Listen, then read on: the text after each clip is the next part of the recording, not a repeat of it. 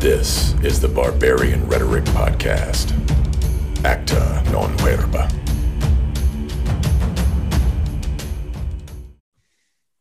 All right, welcome back to another Barbarian Banter. Again, I got C J and Jimmy G with us. We're going to have some fun and be entertained and hopefully make some people laugh along the way in between some of the other podcasts that we got going on. So how's things been going, guys? What's up this week? Anything new, exciting, besides nut shots from C J? And I'll explain that more here. He's been sending working out videos to us lately, showing off, but they're always full frontals. And you guys never complain. Never. Well, You're always well, we happy do. to get them. uh, well, yesterday we spent five and a half hours looking for a car for my girlfriend because on Thanksgiving, while we were taking my grandma home, a deer decided to run into the side of her car. So that was exciting. Poor deer. Oh, that deer is still alive. It. Whenever we stopped, there was no blood tracks or nothing. There was just, it was gone. You didn't chase it down? I, it was the middle of the night. What kind of man are you? Why One do you was not going to run into the? Clearly I live so I don't have to run. Clearly not a barbarian. Shut the fuck up. No, I did go out to look to see if there was a deer, but it was so dark I couldn't see anything, and I have no idea which way it went. So, yeah. Besides that car, um, yeah, we're working on uh. our finances so we can buy a house as well, because the car wasn't really in the whole situation. Now we have to work it in there and see if we can still save enough money to have a mortgage that we can handle. So yeah, that's pretty much been my week. Yeah. That's a, that's a good way to kick it off. Yeah. Nothing so grandiose. Uh, had a, my daughters had a piano recital today. So spent a lot of the week just helping them get prepared for that, and they did fantastic, so that was good. Other well, than that, you had a big day this week though, didn't you? I was just gonna say, other than that, had a had a fiftieth birthday yesterday, so that's, happy uh, birthday, Jimmy G. Yeah, thank you very much. So yeah, ice cream. It was good. Ice cream and cake. And did you have uh, pie or cake? Cake. Okay. Who has but that pie was, on their birthday? Well, you got to think of what kind of pie I'm talking about. Penis uh, pie.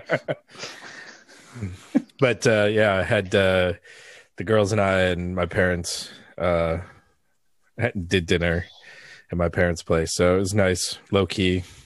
And then this coming weekend, when I don't have the girls, we'll do something a little bit more fun. So nice. There you go. Awesome. My fun was exploring part of Illinois I hadn't been into in about twenty years. I had forgotten that there's parts that are almost uninhabited. So, yeah, there's Illinois is flat, and you should be able to see a house in the distance. And when you can't, yeah, you know you're out in the boonies. Yeah, that's so. That is true.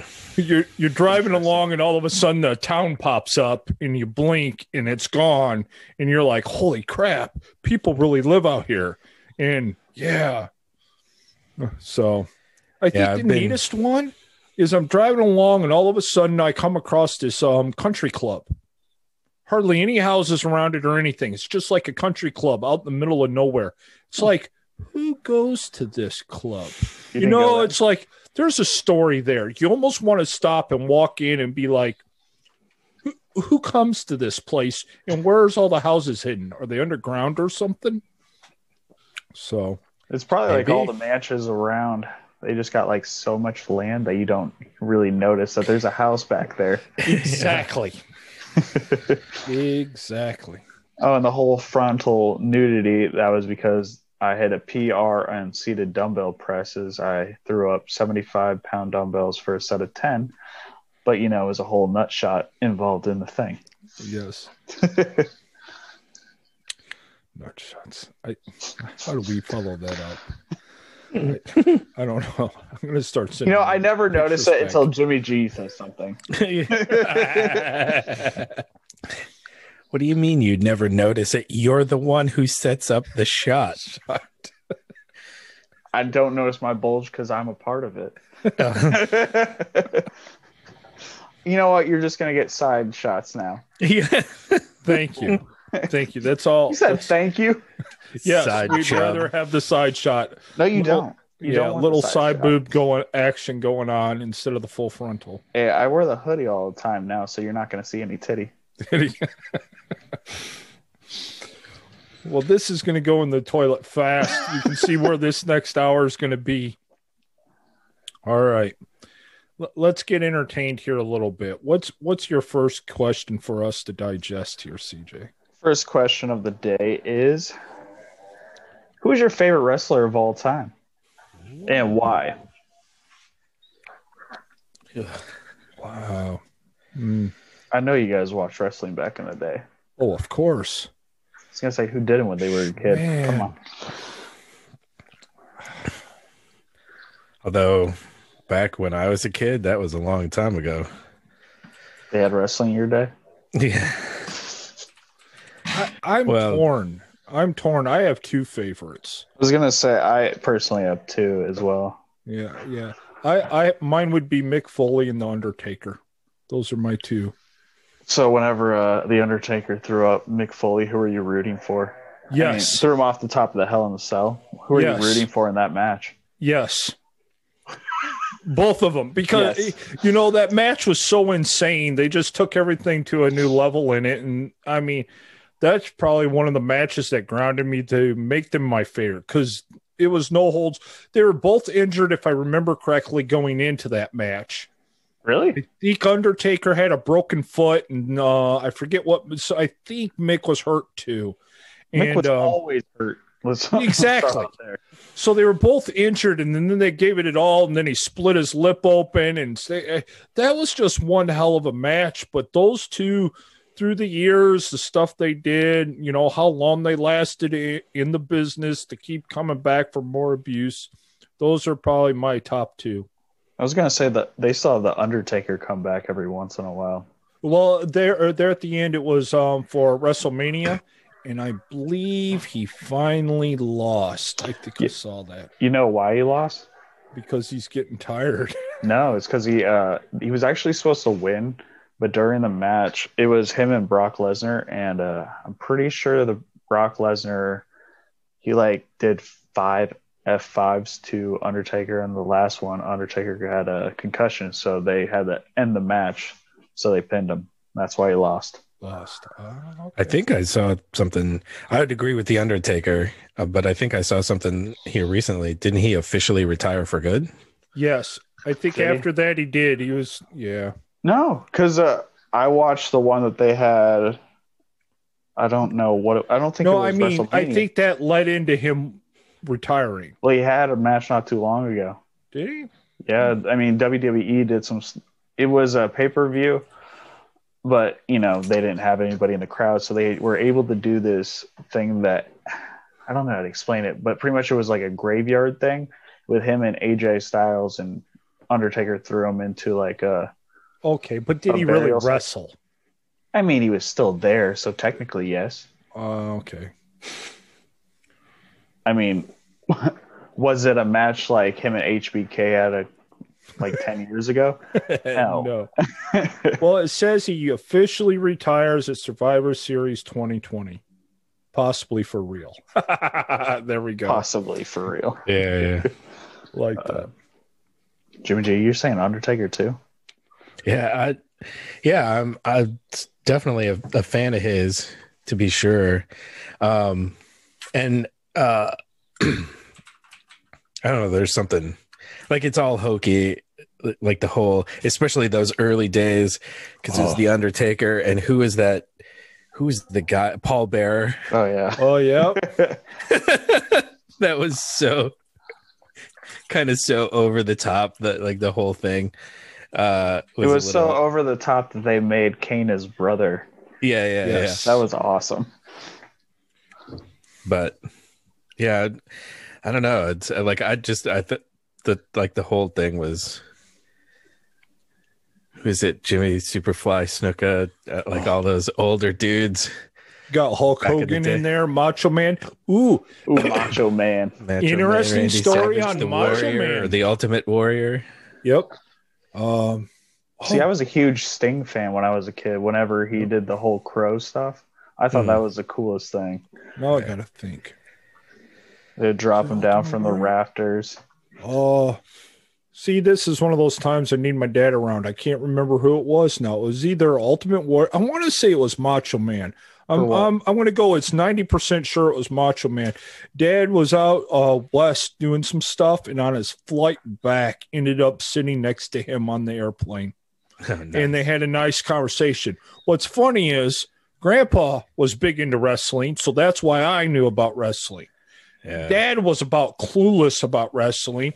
He just knew he sat next to a wrestler and talked to him and da-da-da-da, comes home and tells us about it. And I'm like, wait, what? Did you get a signature? Da, da, da, da, da, da, da. No, no, no. I'm like, well, that sucks. But yeah, so you got to sit on a flight home, and I, I want to say it was Macho Man. So yeah. Had a nice conversation with him. I remember talking to him about that. That's pretty badass.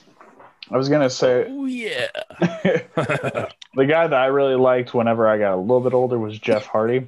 Because that yep. dude was absolutely insane. He jumped off, what was it, like twenty-foot ladders on the, like, two people on, like, two tables high. Like Hardy Brothers would be my number twos. Oh, yeah, they were badass. They whenever were whenever they did uh, Hardy Boys versus Edge and Christian and the Dudley Boys.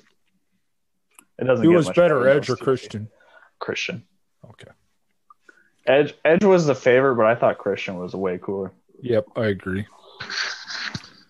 I did hear a podcast with, uh, I forget the podcast. Maybe it was Tim Ferriss did an interview with Triple H, and it was like a legit conversation. It wasn't about wrestling per se, although there were discussions about wrestling and, and just more uh, the industry, not so much matches or some of those things.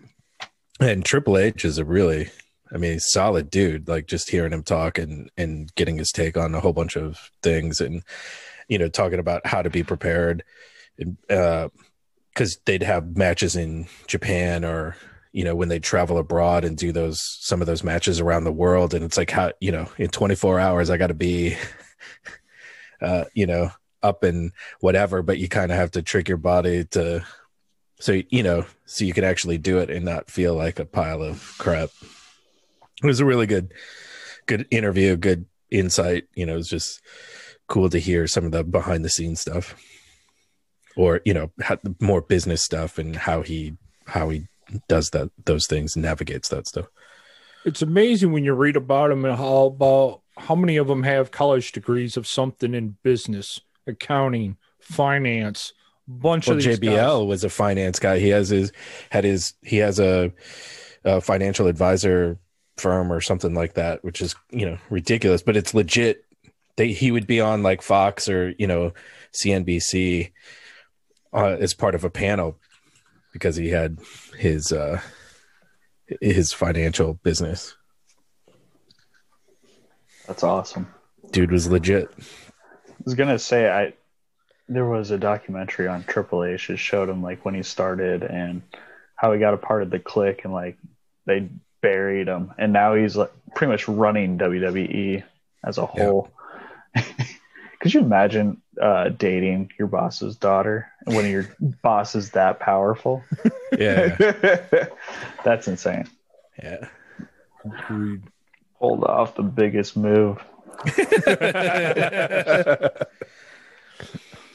All right. What was the first career you wanted to do as a kid? Wow, that's thinking back a long time. I remember watching uh, Wall Street in high school with uh, Michael Douglas, Charlie Sheen, Daryl Hannah, and some other folks, and wanting to be, even though it was about insider, Michael Douglas's character was shady, and it was about insider trading and all, all those, that sort of stuff. It made me want to be a broker, like a investment banker, you know, kind of that sort of finance, high finance kind of thing. There's just something about it. It's more the movie and the the Hollywoodness of it all, I suppose, is really what what pulled me in. And but ironically enough, I did end up getting my broker's license, and, and although it wasn't as glamorous as uh, the movie made it out to be, but uh, I did get in that, and ultimately ended up getting into that industry. Uh, although now I'm on the technology side of that instead of the the uh, business end of it. But hey, you still pursued it. That's saying more than most people can. Yeah, it, I mean, I, I it wasn't a direct path, to be sure. I I like, uh, uh, but that's where I it, oddly enough, it's it's interesting that that's where I ended up. So I took a roundabout path to get there, but ended up there nonetheless. Nathan, do you even remember that far back? And Jimmy's older than me, you know. I, I there, That's his way of saying no. I think career-wise, I, I I took on what I wanted. I, I may have had some goofy stuff in there. Like, I remember I was trying to think back. I mean, I, from the time I was like thirteen, I wanted to be some kind of mechanic. And I became a mechanic. I've turned wrenches for thirty plus years in all kinds of different fields, anything with wheels and tracks. And so I followed that. But I think if I were to go back younger, I always thought about it'd be neat to be like a park ranger, um, something along that lines.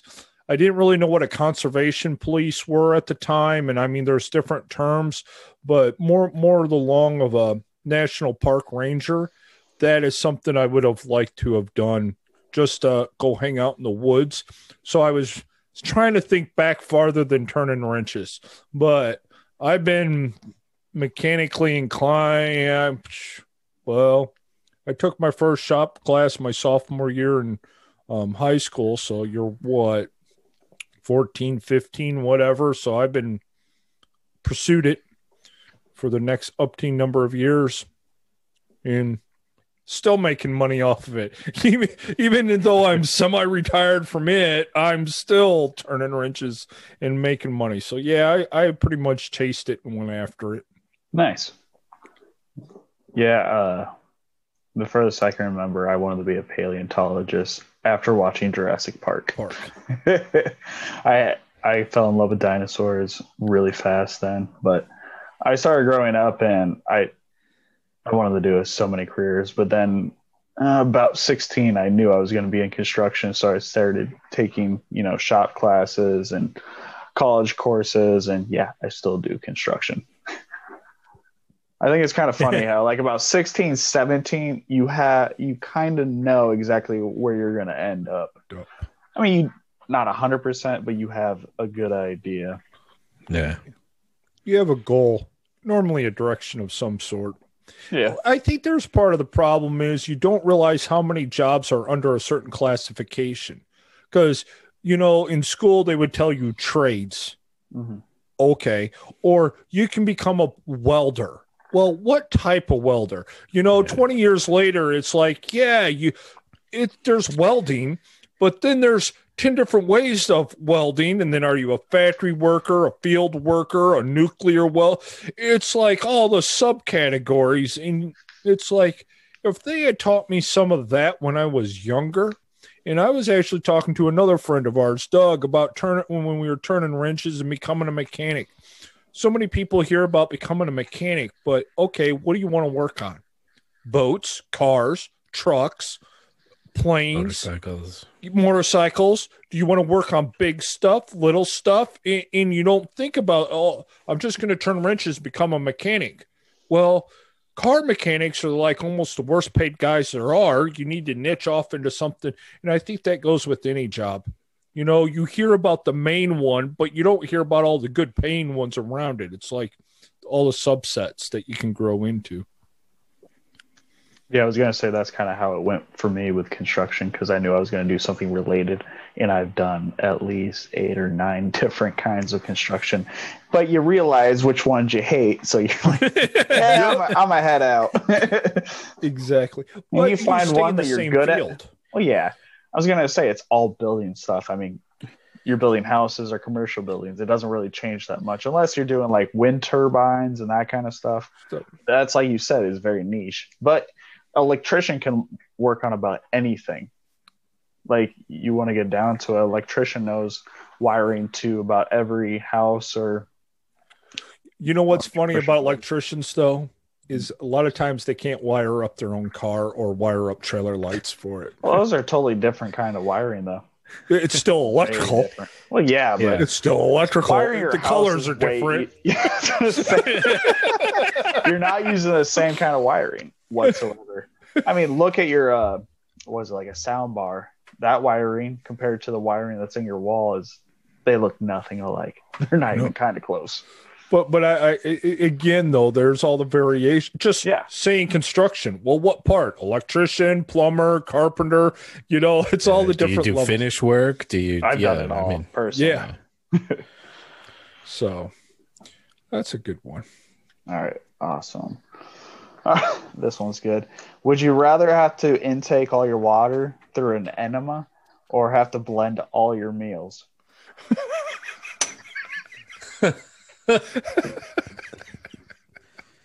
uh shit i'm, I'm gonna go blend... with blend meals. Yeah, I'm, I'm blending all my meals. Yeah, I'm getting an enema.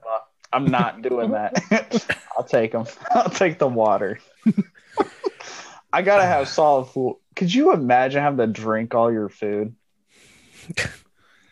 Uh, no. How would you like that Big yeah. Mac?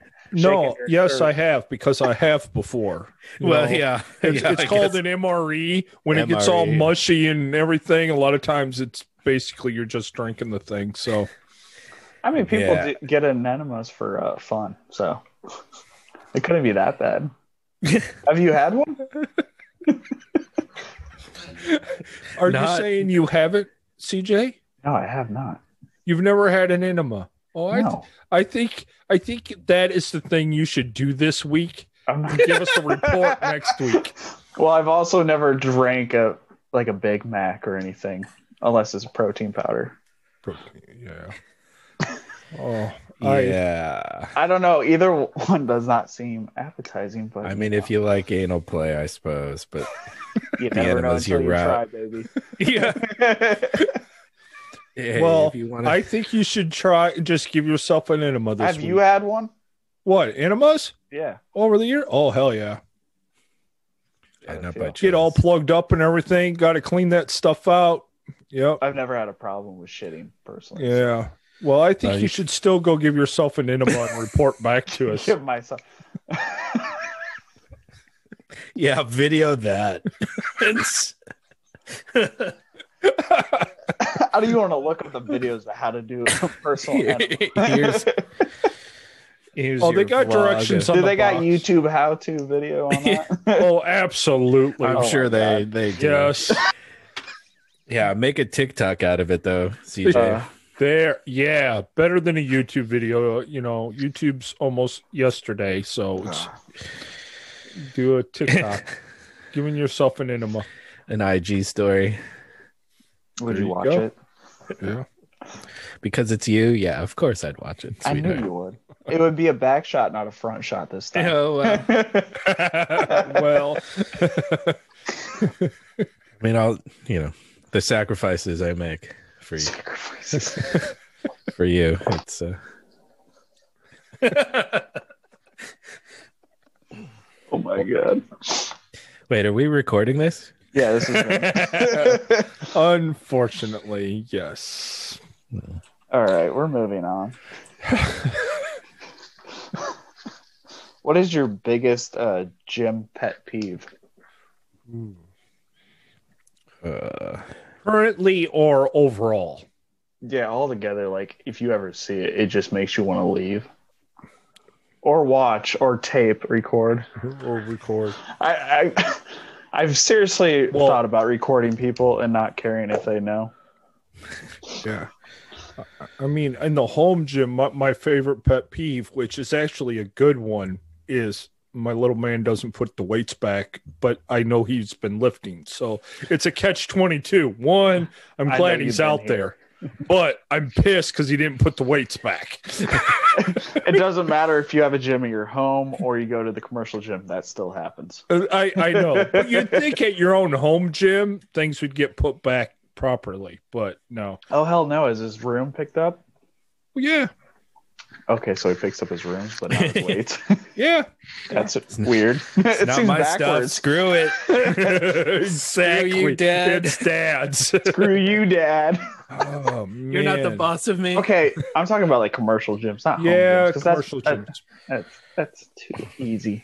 It is. What, that's what, what I'm got, saying. Jim, at home, it's a small one, and, and there's not that much. Commercial, man. I, I don't know. Like, like there...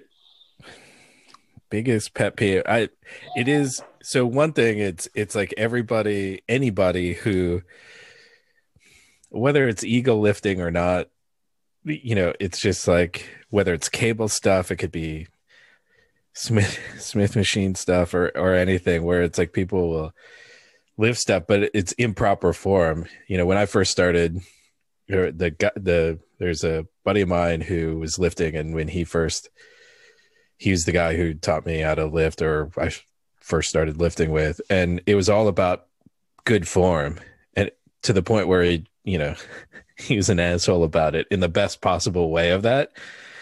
He's like, don't worry about the weight. If all you can do is the bar, great, but just do it with good form. The weight will come later, kind of thing. So then you see, you know, people putting the entire stack of weights to do tricep or bicep, and but it's like they're barely moving, or it's more of a full body workout than it is. It's like it's less about triceps and it's more about shoulders and traps and everything else that you're roping into that. I was doing so curls, but my calves are on fire. Yeah, yeah. Your lower back is with those bicep curls. Your lower back is getting swole as a result. Like it's, you know, it's it's stuff like that. That certainly, but it, lately it's it's uh, it's people grabbing dumbbells and standing and right in front of the rack, and it's usually right where I'm going to either grab weights or put my weights back when I'm done. And it's just like, uh, why do you have to stand there? There's like all this room, and that's the one place you're going to stand. Fuck you. Especially with the low numbers in the gyms. It's like, you, yeah, go over here. Don't. Yeah. No way. This, this whole area. This is. Yeah. Yeah. I was going to say, uh, one of my biggest pet peeves, I actually want to say something to people, is when they do leg press and they lock out. Because mm. if you have not watched the videos of people's knees going the other way on a leg press, uh, you'll know why. But I did see a guy doing a, uh, it was a leg press. It was the one where the platform kind of moves with the foot. And he was doing calf raises with it. But his foot was in the middle of it. So I had no idea what the dude was doing. So I told him, like, you know, you can take like the bottom out of it so you can do a leg press. He's like, no, I'm doing calf raise. I'm like, okay. Okay. Nice. Yeah. Using equipment incorrectly. Yeah, I, I suppose think- the other thing too, is like when people take time, like they're surfing social media, it's like, you know, waiting for the squat rack and there's some dude in there like spending all his time on his phone in between sets, or even seemingly in between reps. I don't know. It, but it's like, uh, it's like if it takes you an hour to do three sets of anything on any, on anything, it could be dumbbell and you got a bench that you're using, or it's like, if it takes that, you know, if you're taking forever, it's like, uh, I came here to work. Right. What are you doing? Yep. I, I think my biggest one is goofy. And it's not always even directed at me. Is people that stare. They sit there and they'll just stare at someone working out, and they're not doing anything themselves. It's just like they're staring there. And sometimes you're like, well, are they just like, you know, thousand yard stare, oblivion, you know, thinking about something? No, a lot of times they're like following a person or whatever and watching them. And it's like, can I, can I help you? Or yeah. Are you wanting to learn something here? Or why are you staring at me? Or uh, yeah, you it's get, just you get that look quite a bit.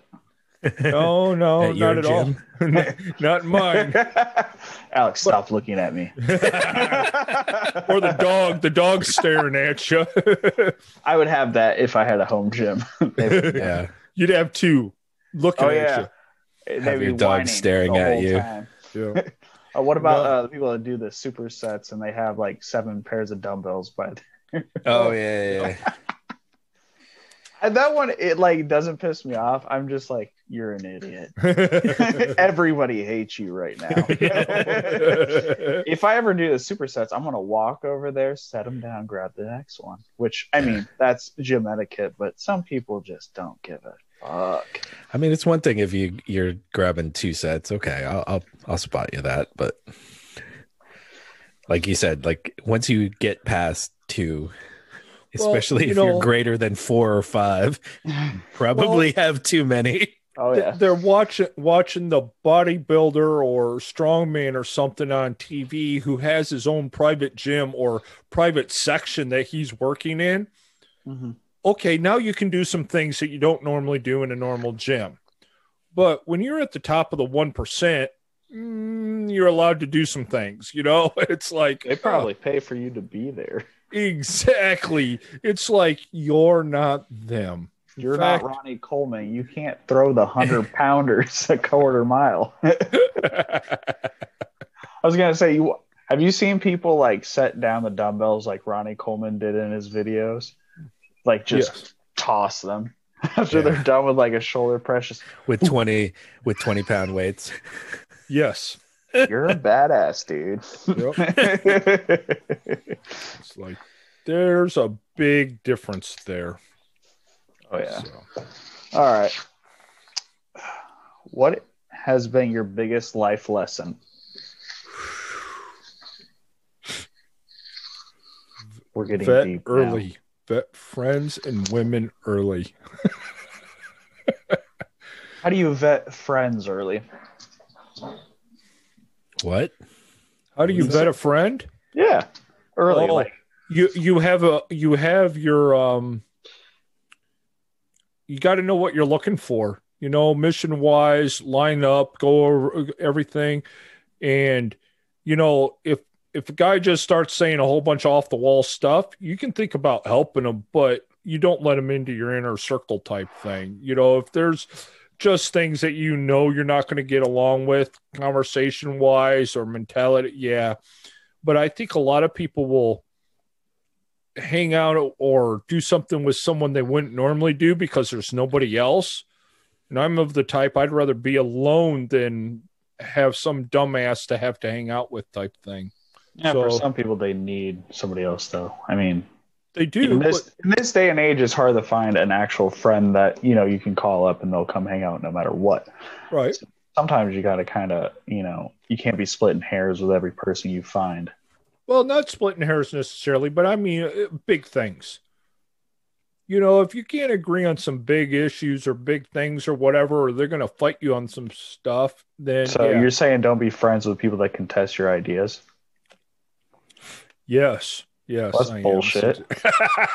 No, I'm not saying it. I mean, because there's a nice thing, but if you're basically chasing after physical fitness and wanting to get fit, you shouldn't be going out and finding a friend that all he does is sit at the bar and drink. You know, okay, well, you guys hit. You met- might have other things that are in common with those people. So is that one thing that's going to break your relationship with that person? Possibly, yes. I mean, that not not long term. I'm saying when you first meet somebody, if you go to a bar and say, but who's to say that you can't change that person's life by introducing the gym to them? You could, yeah, but you're not necessarily best friends or working to, you know, it could it can be. build it could. into a friendship, but exactly. It's still part of the vetting process. Now we're going deep. This is becoming a deep question. Well, I'm not going to give let you do a surface answer. That's bullshit. Yeah, that's a, that's an interesting idea. I was just uh, so last night I was hanging out with a friend of mine, local, who's a really solid dude. He'd uh, he he'd in many ways he'd fit in on on this conversation uh, really well, um, and I've known him tw- two decades. Maybe twenty-one, twenty, twenty-one, twenty-two years, something like that. And, um, and uh, my, my daughters happen to ask, you know, how long I've, I've known him. And it's like, yeah, geez, it, it has been like two years. And he's, he is younger than me. I met him when he was in high school. And uh, we went on later to instruct at a, a local high school together. We're both, uh, at the time, we were both drummers, percussionists. He went on to become a band band director, a music uh, teacher at a local high school here. But um, but we got along. I mean, to your point, Nate, there's lots of things that it turned out we actually had in common, kind of our approach to instructing and what what it meant, what we were trying to do, how we approached it. And that also relates in a lot of ways to just life and and some of those things. Um, even now, uh, you know, we both have kids. Uh, I'm, I've since been divorced, but he's um, still married. And, you know, there's, you know, we have real conversations um, here, and it's really cool to have somebody like that local, right? A lot of times that's hard to find, like that caliber of of person. But it but it did take some time. It, it's probably um, after that first year of instructing together, like you, you really learn about him because we're together all the time. Um, and all that stuff. So, you know, that's, that's the trick. It's like, how much time do you have in, in those early days or those early weeks or months or, you know, whatever, to really get to know somebody. Cause, uh, especially on, on deep issues, like you're, you're not going to talk about, um, a lot of things, uh, in those early meetings, cause everyone's keeping their cards close to their chest. They're not whatever. So, I mean, I think where you're going, C J, correct me if I'm wrong, cause I, I certainly don't want to put words in your mouth, but you do kind of have to put in some time to figure out whether or not this person is truly worth my time and somebody that I, I would pull into my inner circle and potentially have as a, as a lifelong friend. I mean, so from that sense, it, at the outset, anybody could be that. Um, but it's just over time, you kind of have to, you get comfortable the more you hang out. And, but I, I think you get a sense though of, okay, you start going down a path and you can kind of get a sense of, yeah, he's you know, your maybe, friend, or we'll keep him at arm's length as an acquaintance. You might yeah, yeah. call him friends, but he's not good. And when I say vet early, that can take years. You know, well, that's kind of what I was trying to get at. I'm like, yeah, it's, are we talking a day, a week, a month? Week, yeah. I no, give you five talking. minutes. you got Impress ten minutes me. to prove yourself. yeah. No, it's a bit early. Just like what it takes time to really build friends. I mean, it, it could take years. You know, it could. It, it takes getting together, hanging out, and everything else. Just like you said, and go on road trips together and. Yeah. Have some fun.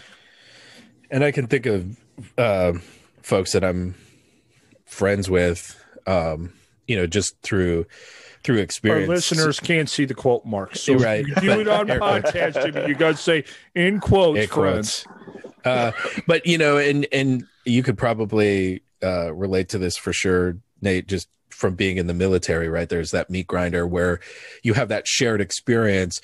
So on one sense, that that Um, speeds up some of that process because you kind of have a built-in experience, even if you, you know, meet another military man, but didn't necessarily serve together, you have a shared, there's at least a shared experience and, and a, a similar foundation that you can at least jump off of.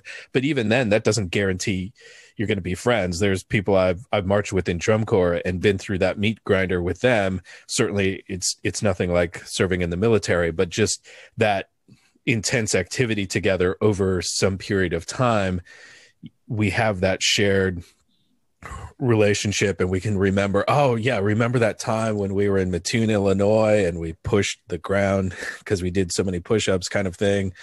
And it was hot and it was this, and you remember those sorts of things, but that doesn't mean that I like you and that I want to hang out with you. Like exactly. Sure. There's, there's a mutual respect or there's a mutual relationship there. Uh, but beyond that, if I had the option of hanging out with you versus not, I, I may not, I may or may not do that based on that. Right. Okay. I was going to say, uh, my thing is being a victim won't get you anywhere in life. Cause there Wait, was a lot, being a victim is not going to get you anywhere. It's not going to get you sympathy. You're not going to get ahead in life. Cause that was one thing I dealt with when in my early twenties, early teens, I wanted to play the victim card cause I wanted people's sympathy. And whenever I stopped looking for that sympathy is whenever I actually started getting ahead in life. So that was my biggest turning point in my life.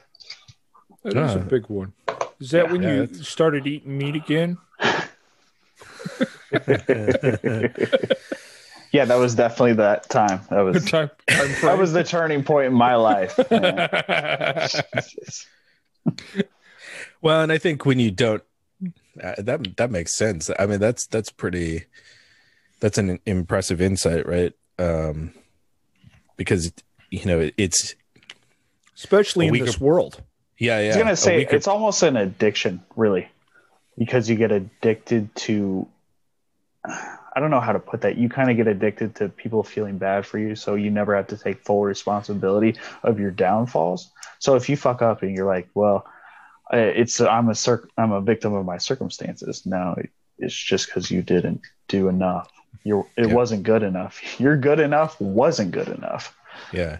Well, it's it's attention, right? Uh, on one level, because people yeah. are, uh, it's attention and people are attaching to you. But then on the, the flip side of that, right? It's there. There's a sort of comfort in that because meaning, uh, you don't have to take or allows you to not take responsibility or not take full responsibility for your own actions because it's like, oh, I, you know.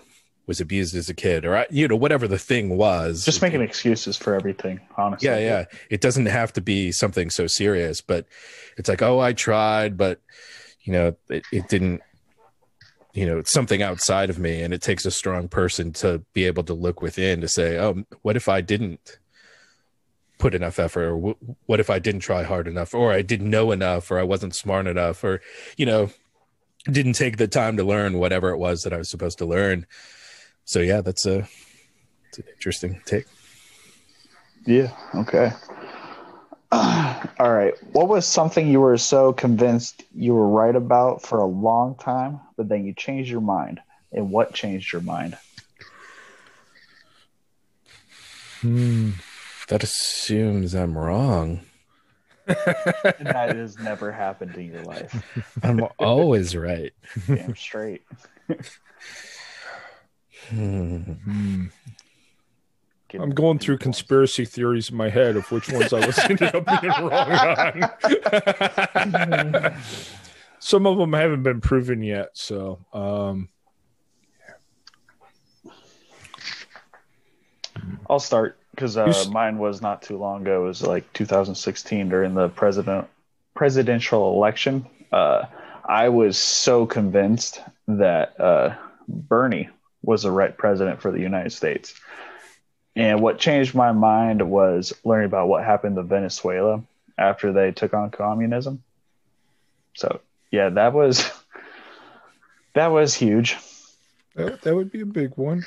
Yeah. Uh, that was also when I was vegan. If that surprises you whatsoever. No, not at all. I Things have Jack's complete lack of surprise on that.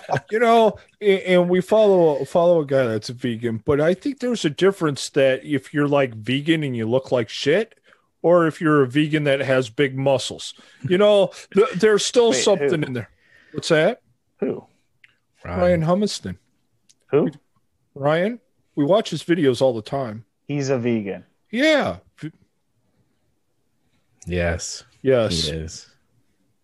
I'm not watching his videos anymore. but but his is for the whole moral cause, I believe, I think, is what sure. he said in a couple or whatever. But you got he's a, a mass issue. monster on top of it, so it's not like he's not eating tons of protein and stuff. It's I just mean, H G H might help. there, hey, whatever works. Yeah, so I don't judge. In, in uh, Clarence Kennedy. He's another one. Um, he doesn't compete, but but he's another just huge muscle. He is. But you really think they're vegans, or you think they're like they say they're vegans? No, I think they are. Like, but, I'm convinced but, that there's no freaking way, because whenever I did it, I could never eat enough. Yeah, but, and I was like, okay, but did you have protein powder by like? Did you have ten protein shakes a day? No. No, see, Ryan talks about drinking ten protein shakes a day, and I believe Clarence is or do the they same. Pea protein? Yep. Ugh. Pea protein. Yeah, I know. I didn't say yeah, it was it's... good. It's not my cup of tea, but you know, they're both both of them are strong as fuck. So yeah, I it is possible, but we're gonna go with the other ninety nine point nine percent. I was gonna say he takes T R T. I'm guessing that doesn't hurt him. No. Yeah, yeah. Well, duh. so, I, but I, we're gonna go with the average vegan that we just make fun of. Yeah, yeah. Meat's good, but there is something to that. I mean, in even to lifting or working out and all of that stuff. Sometimes that just doing that, just the act of doing that, regardless of diet or and you know some of that, just changes your mindset, right? Because you're not dependent. You're not, you know, you're. It is working on yourself. You have to do the work. And, and I think there's, there can be, it's not always a, a cure all and it's not a hundred percent, but there, sometimes it's easier just to tell somebody to go to the gym instead of handing them a book on, you know, capitalism or, you know, or whatever thing. Um, just because you kind of, you know, you don't have to be dependent on the state or the whatever to do the thing. So I think there's dependent on yourself to actually go and do the work. Yeah, yeah, yep. Um, yeah, I, I, I don't know. There's, you know, there's a couple things. I think, uh, for me, like one thing, it's like you know, like a, a, like a, I don't know how to describe it. It's like you know, growing up when you're a kid, it's like oh, the adults, the the adults know what they're doing, and then you you become one, one and you realize, no, really, actually, they don't know what the fuck they're. they're doing. Um it's not a guarantee, or at least it's not a guarantee, right? I mean, you know, back back throughout history when lifespans were a lot shorter, if somebody was was old, it's because they survived, not so much, you know, they, it just yeah. And there's wisdom and experience. Yeah, there's wisdom and experience there that, you know, a knowledge Uh, or wisdom that comes through experience. But, you know, in this day and age, it's like they, uh, uh, you know, you, you, like I said, it's like, you know, trust in, trust in adults, trust in, in some ways, trust authority. I think maybe that's maybe the broader thing. And then you realize, oh, well, wait a minute, it's just us and we're all effed. So like, you know, what do we really know? And I think there's, that's part of it, or, you know, that's something for me that you think, think, you know, and even though an, another thing too, uh, another one I'll throw out there is uh, like, never trust the original, whatever the original news story about anything or the original narrative is about anything. And it's not even like going back to, you know, since the printing press existed. Yeah. Yeah. I mean, it's one of those things, but it's like you, you trust you, you and it goes back to, you know, trusting adults. And like I said, maybe this is not that I'm saying that I trusted the press, but whatever the official story was about anything, and it could be at a federal level, it could be a state or local level. It's like usually that uh, those initial reports or the the the original narrative is completely wrong. Yes. And so you kind of, it's like, oh, okay, so I'm supposed to make my own decisions, but I'm being told these things by people who are just as messed up as potentially as I am, or worse. Worse, you know, I, or trust the experts. I mean, there's there's a lot of things that are kind of which wrapped up in paid that. Off. Yeah, yeah, and it's like it's it's not a you know, I, every time I see it doesn't matter who it is or what the thing is, but when there's always a story, it's like oh, you know, it's so and so. These people don't trust the experts, whether it's COVID or whether it's you know, it, it doesn't matter what it is. It's like, well, right. Uh, because of these experts, we've had all these things go wrong. We've had stock market crashes. We've had wars. We've had this, we've had that. It's like, I don't think I'm going to trust you, because I, I fell for that when I was younger. And I, I don't know that you're going to be the one to, you should be the one to, why don't you sit all this shit out and just let us normals come up with our own thing and figure it out on our own and make our own decisions. Yes. Man, I'm still hard pressed on this one. I like that one, Jimmy. That was, that was good. I can't like think it. of. You can't think of a time you were wrong. not, not for any of the larger things. I, I think. Uh, Nothing you believed as a teenager? No, you know, th- then things were fairly well grounded. You know, uh, as goofy as this is, here's one, one, one. It doesn't pay to be nice. I always thought it paid to be nice. Found out, no, the more of a, I, I, you get through life being more of an ass sometimes. You got to moderate it. But, y- yeah, the nice guy doesn't finish first at all. So, um, that would be one. A lot of people in the Oblies uh, need to learn that. Yeah, I, I think I think the hardest thing is when when and it goes back to the early one about vetting friends and stuff, of how wrong I was in certain people I've chose to hang out with, and either took me down the wrong path, or I woke up one day going, holy crap, have I strayed from my mission? And I, I think that's um that that would probably be my largest mistakes, is, you know, working or trusting, living within someone else's vision. That'd be the biggest one. And sometimes you think it's going to work or whatever, or it, you got to just cut t- ties and move on. And that's not always an easy thing to do. All right. I like that. All right. This one was asked last week, but it was asked after the podcast. Oh, okay. In keeping traditional masculinity, what will be some challenges you foresee in five to ten years? It's going to get worse. Yeah, you know, yes and no. I, I, I think...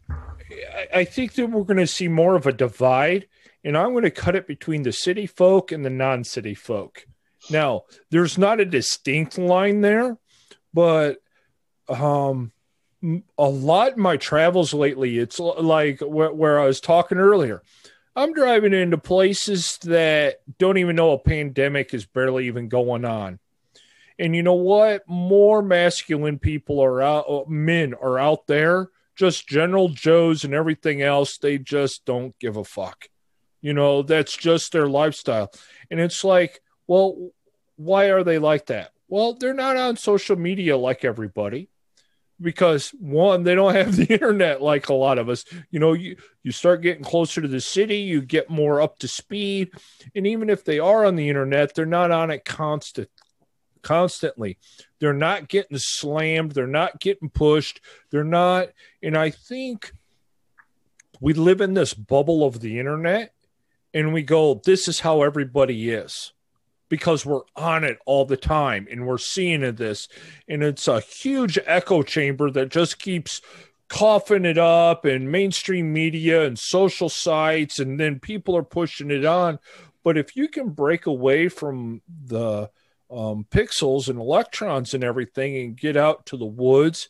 And I was talking about this on another podcast. If you can shut the noise off, you don't have this stream of garbage getting pumped into you. It's like, oh, all these men are horrible and da da da da da. Yeah.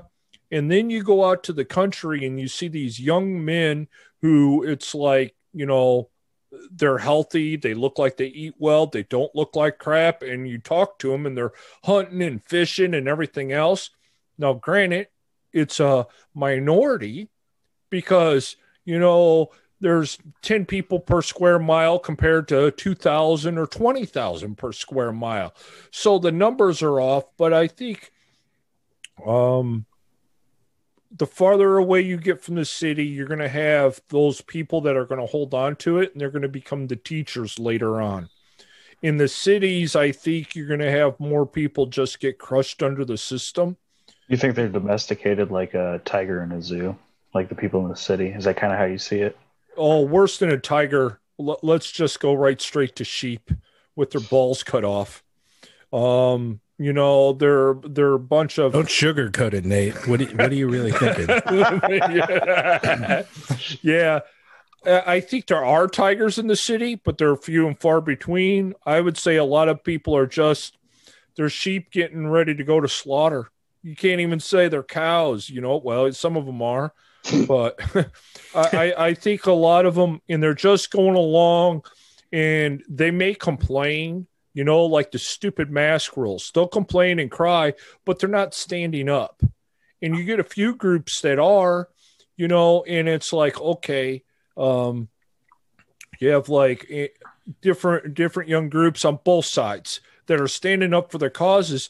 And it's mostly young people.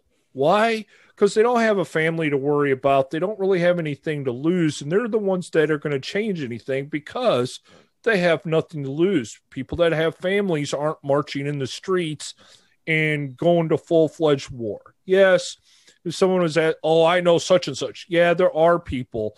But when it comes down to fisticuffs, they're few and far between compared to all the single people fighting it out. But again, we're back to the city mentality.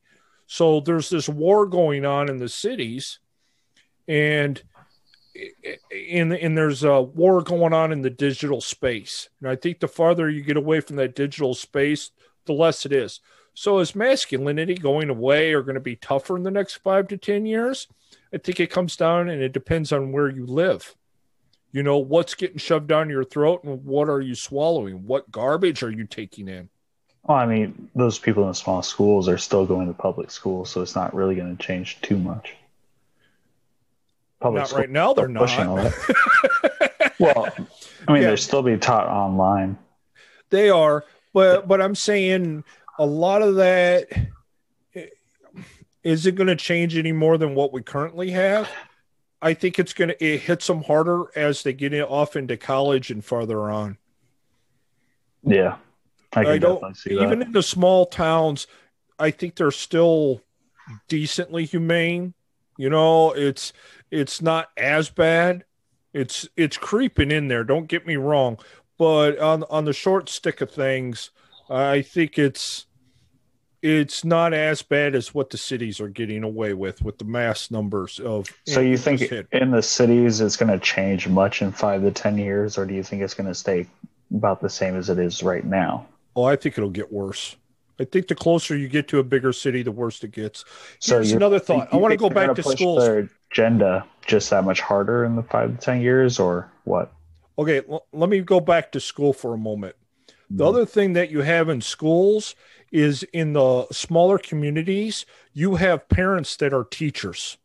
So the parents that actually care are almost watchdogs in the school system to not allow as much crap go in.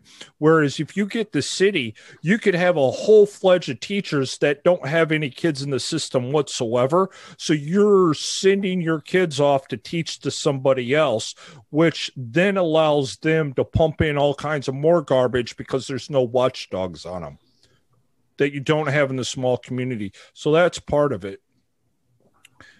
And yeah, I think the city, I mean, cities are always innovation. That's always where everything moves faster. Something happens there, it could take a decade before people in the country see it. Yeah, I think some of the biggest challenges, I mean, it, it kind of ties into what you said, Nate, but I think some of the biggest challenges are going to be, you know, whether you call it political correctness or, or whatever it is, right? There's, there's, Because to, cause to me, masculinity tr- or traditional masculinity, right, or some of those things is is really about, in a lot of ways, is really just about being off, authentic, being who you are, being as a man in the best sense of that, right? I mean, there's certainly uh, evidence on, on either end, right? On, on one spectrum, you can be like, you know, just some cavalier man who just doesn't give a shit or is more self-centered or self whatever on one far extreme and then the other far extreme. You know, it's like you have these, it's not an original phrase, but it, you know, I've heard it before and it's apropos here. It's like you have grass eating lions, people who think they're, they're men, but it's like, I'm going to change my nature and not be a meat eating lion. I'm going to be a grass eating lion. And that's, you know, a, a kinder, gentler sort of thing. But I think, you know, true masculinity is, is at its best is somewhere in the middle of that in, in a number of ways. And so, uh, you know, it's just when you try and if you ex- start to accept that there are things that I can or cannot say under the guise of it, quote unquote, being in polite society kind of thing, you know, or manners or gentlemanly, it's not good to say those things. It's like, well, that's not true. That's kind of a censorship in a way that prevents you from being who you are and, and saying what you think and saying what you mean. And arguably in so many ways, we've kind of gotten to this point because people don't do that. People so don't say what they're thinking. You think they censorship's going to take a next step? Like, you think it's going to go further within the state? It has the potential to. It, it certainly, it's it's always one of those things that, you know, I, I think those boundaries get get pushed, or there's an attempt to push those boundaries out further, right? I mean, look at the fact, like, if you, you got to have proper pronoun usage now. You can't just say he, him, or her, or she. It's, it's like, you got to be, and you can't say this, and you, like, and all in the idea of, well, we don't want to offend anybody. We don't want to whatever, but who, who gets, if you really get offended by that stuff. Well, you think that the U S is going to take the next step in, like, actually making it, like, criminal to be offensive? Is that is that like what they're doing in Europe? I can't remember exactly where they're doing it, but if you say certain things, you can actually get legal action taken against you. You oh, think that's going to yeah, start happening? I remember reading that. That was like Swiss, not Switzerland. Uh, I can't remember exactly um, where. Sweden. Was you it? Think that's potentially? I mean, if, you know, it's one of those things. If if you Right. You get a strong, like, right now there's lots of cries, just to use the current example, right, that that Donald Trump is is fascist and he's this totalitarian piece of crap and he's going to trample all over the Constitution and our rights and all those sorts of things. Now, objectively, if you look at what he's done over his time as president, has he really trampled our rights? Has he, like, you know, are are there things that we can't do today that we couldn't do Uh, prior to a Trump administration because of things that he's enacted and things that he's done? I, I would argue the answer to that question is no. But, right, there's all these calls or all these, all this talk about how, you know, he is a fascist and all these things. You keep asking for that. You keep acting the way, eventually you're going to get a strong man to just have to respond, like, to you're going to get somebody to legitimately respond back, and you're going to end up with a strong man and wonder why, how do we end up here? And it's like, well, when you call everything a fas- fascist and you keep pushing back, eventually somebody's going to go, well, screw this, I'm not going to take that anymore, and end up pushing back. And then magically you have like a Mussolini or a Stalin. Like, maybe we'll never have somebody that bad in the world again, but I mean, never say never. There's right there. It, it's a fallen world, whether you're spiritual or not. And, you know, the heart of man, you know, the good that can come from men, speaking like just humans in generally, is countered by the fact that we can also be, do absolute evil at the same time. You know, we're capable men too, right? We talk about this a lot. Uh, we're, we need, we're the sword and the shield. And while we shouldn't, uh, you know, violence isn't always the, the first, the, the opening. You don't open with violence. At the same time, you need to be able to do it. And you're, you should be capable of severe violence in order to protect your family and, you know, whatever your, your stuff. So there may be a pushback there. I wouldn't be, you know, who knows how hard it's, I, Who hard, how hard that's really going to be. But, you know, sometimes some of these things, it's like a death of a thousand cuts. So it's like, you can't say this or you can't do this. And it seems innocuous, wear a mask. And I'm not some huge, I don't believe there's some government conspiracy theory that, you know, with this virus and all this stuff, but it is interesting. Like, we almost can't talk about how, how many people just wear a mask because, and if you go back to what I was saying earlier, trust the experts, that that's something that's changed in my mind. The original narrative, you know, is always false kind of thing. It's like, but we can't even ask questions that challenge any of those things. Um, hey, we're having a spike in cases here in, in, in my area. It's like a second wave or a third wave or whatever it is, but we've had a mask mandate. It's like, and everywhere I go, I see people wearing masks, but it's almost like people aren't wearing masks. That's why we have this spike in cases. So wear your damn mask. And it's like, well, what if the virus just virus? It does its thing and we're going to get it. Maybe a mask helps, sure. Or, you know, for the sake of argument, let's say there's some benefit to it, even if it's twenty percent or a, some small percentage, but we can't even ask questions. It's almost like you, you can't challenge that narrative. And it starts that way. There's those sorts of things. How dare you talk, you know, question the motivations for invading Iraq in this, the second time around, or whatever it is. It doesn't matter the thing, right? We, we start small and eventually you can't do the thing. Right. Is where I'm going. So I, I think it's, that's the danger, right? How many cuts before you kind of go, whoa, whoa, wait a minute. Or you, it's like a, how do you boil a, a b- boil a frog, right? You just gradually turn up the heat because we get comfortable. I was going to say, uh, do you guys see possibly that maybe traditional masculinity actually makes a rebound? What, what would actually make that happen? Is there any chance of that? Are we too far gone, or is it a possibility? And is, you know, is there any way that that can make a rebound? Oh, absolutely. People get angry enough. It, it, it's it's almost like if you strip everybody of everything that they have, yeah, there's some that'll just go along with the narrative and be sheeple in it. But there's even more people that will be like, hey, wait a minute. This does not make sense. And it not only will they start to change it in themselves, they'll start teaching their sons differently. And I think there's the key component. It's, you know, we're going through a crap time or whatever, and it's the generations that come are really going to be the ones that change it. You know, we, we it didn't take, we didn't just get here. I was going to say, so what you're saying is that this time right now is actually pushing us towards more traditionally masculine. So we're actually moving towards that. So the it's actually going to get better. So what yeah. you're saying, it's actually going to get better. So it's going to get worse for maybe the five, but then at the ten, it's actually going to reverse. Is that what you're trying to say? I think it might be longer out than that, but yes. Well, I, I, I, I who knows exactly in the time, but time frame, but yeah, yeah I think it'll swing it back around. You know, it'll, yeah. The pendulum, I think we talk about it a lot too, right? Like how radical a, an idea it is to get married and have a family, raise kids. Like all of a sudden, that's a radical idea, and doing it early, like, you know, that it's swinging back around. Like there's this, you know, men and women, you got go get a career, get your life, do all this stuff, and then have kids later. I know I started late. I, it's like I started way late, um, and that's that's.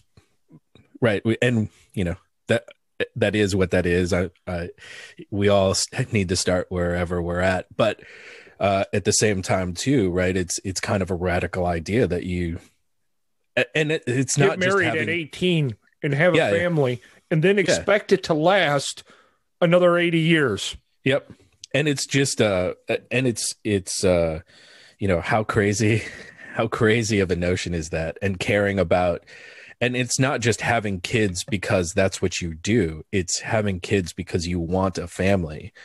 And, uh, you know, and I think that's one thing that twenty twenty has shown me. There's a number of people who have had kids because almost it feels like it's almost, that's what you do. You get married, you have kids because that's what you do. It's like, no, I, when I, I'm divorced, but I got married with the idea of, having kids and starting a family. And I, you know, I, I want my kids. I, I wanted to have kids. I, I'd be happy with more kids too, kind of thing.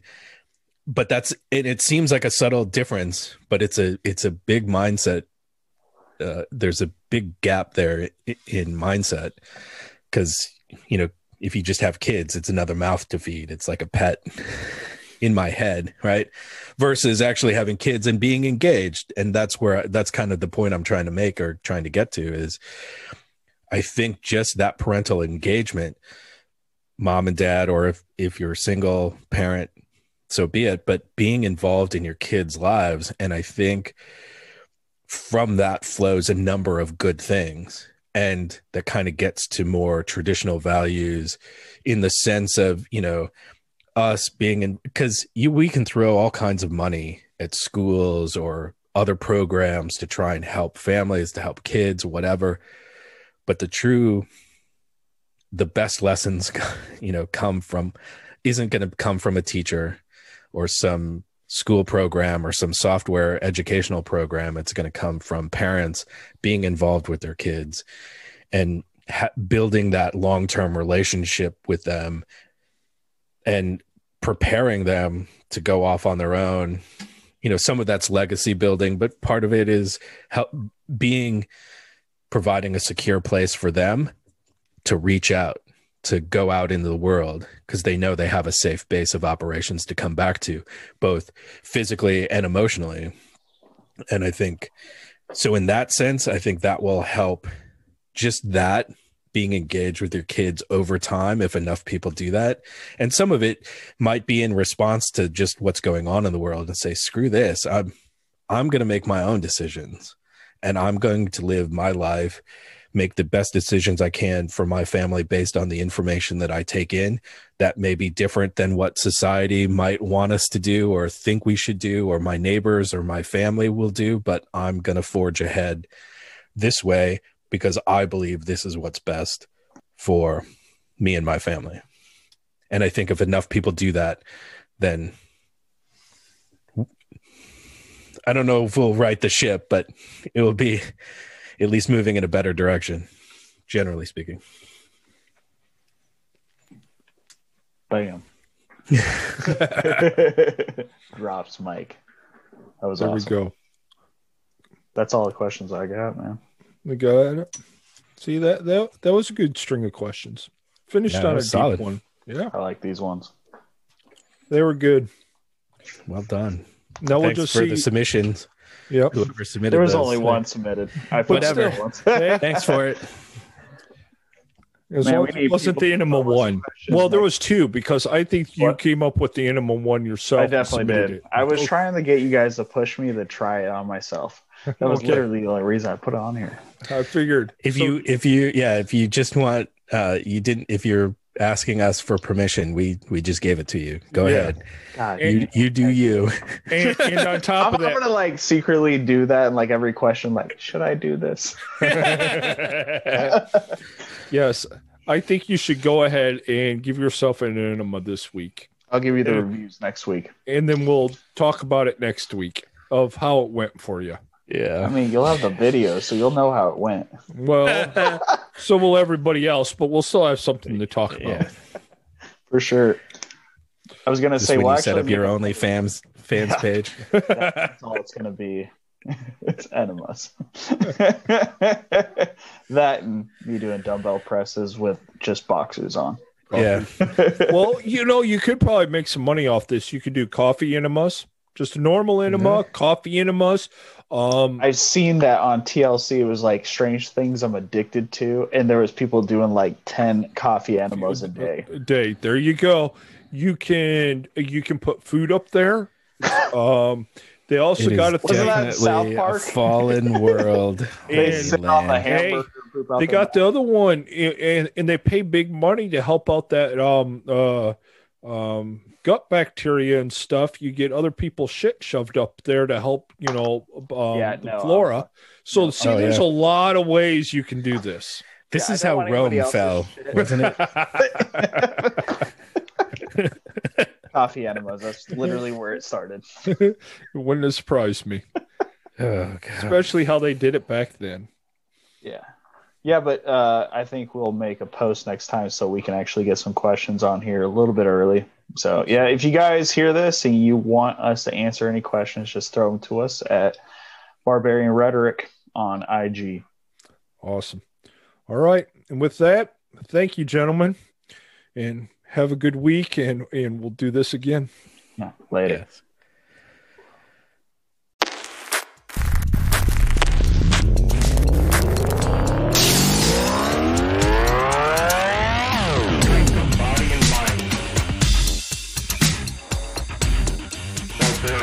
Thanks for listening to this episode of the Barbarian Rhetoric Podcast.